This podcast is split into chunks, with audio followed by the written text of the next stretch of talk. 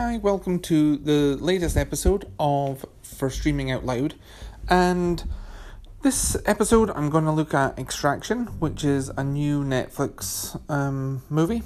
It's been out for just over a week, and I know I'm a little late to the party to give my um, thoughts on Extraction, but to be honest, I was um, leaving it a little bit because this kind of film is not really for me. It's not really what I'm interested in, but you know, I decided to give it a fair shake. Um, you know, try not to go in with too many preconceived ideas about whether it's actually going to be any good. And it's still number four, I think, on Netflix, so it has been popular. Um, so overall, it's it's it's not good.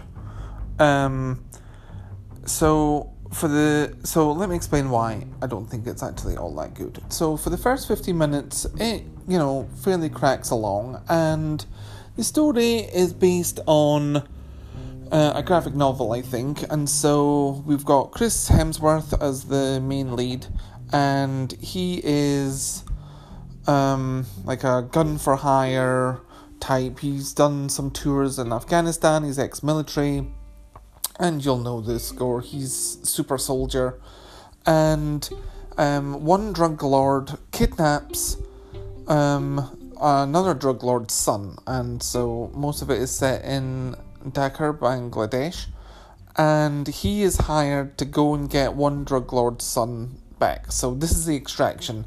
He's been kidnapped, and he needs to get this kid out into somewhere safe, and so. Um, he goes along, kills, I don't know, 20 odd people, shoots up the place, gets a kid, but then it all goes wrong. They've been double crossed. As if we couldn't see this coming.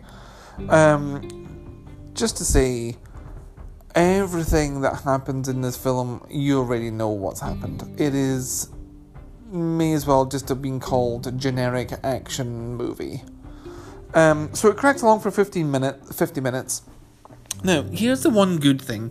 So it's directed. I think this might be um, the director's first um, directing gig, and I think he was a stunt coordinator. I believe that's true. And so, in just before the 50 minute mark, maybe for I want I want to say like 15 odd minutes, there's like this chase scene where they get you know they're driving through um, uh, the streets and it's going in and out of windows and, and all these kind of things and there's cars flipping over and everything else. And actually, to give credit to the to the director, it's actually handled really pretty well. It you know it's actually a little bit tense. It's actually pretty well made. it's clear that this is where his um, skills lie. But then after we've got this really quite impressive section then the whole film just goes flop. It just bogs down terribly. And so we're introduced to another character that he needs his help from, played by David Harbour. And um, you'll never guess that he's double crossed. Sorry for the plot spoiler, but you would see it coming anyway if you've seen the film.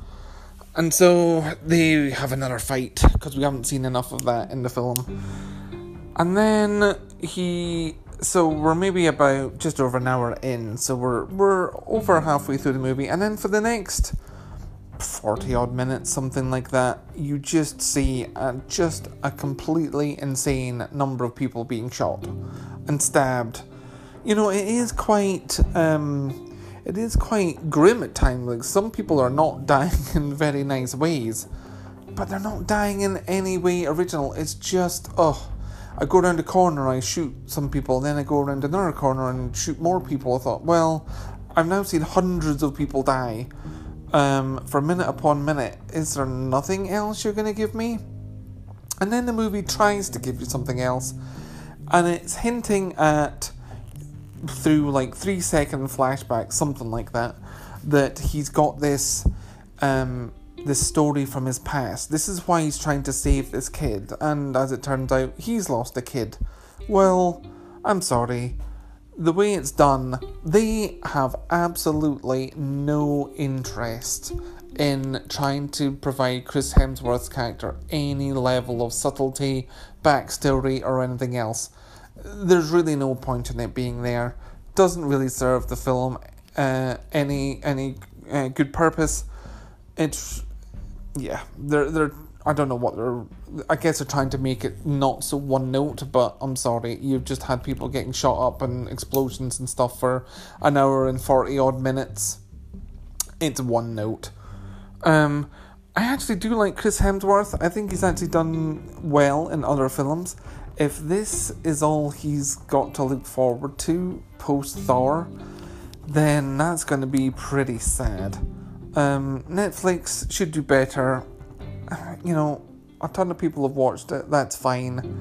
But here's what really surprises me about films such as this. Does anybody think, yes, this is, I'm super dedicated to this story. Like, this is a film that needs to be made. Like, I'm super into it. Like, this is a story that, that needs to be told, that people need to see. Well, it's not. It really isn't. So, a big sigh from me. I didn't think I was going to like it. It's not utterly dreadful. Um, it's kind of boring just because it's just so. Let's just repeat the same thing again and again. So, two stars.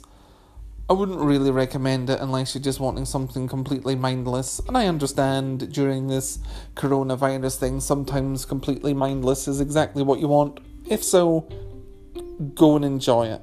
That's great. But I don't really want to waste any more effort on such a such a drab film. So that's all I'm gonna say. Um, please follow the podcast on Twitter at StreamLoudPod, and please rate and review the podcast wherever you get your podcasts. It helps other people um, listen to it and realize that they don't want to watch films like Extraction. So until next time, thanks so much.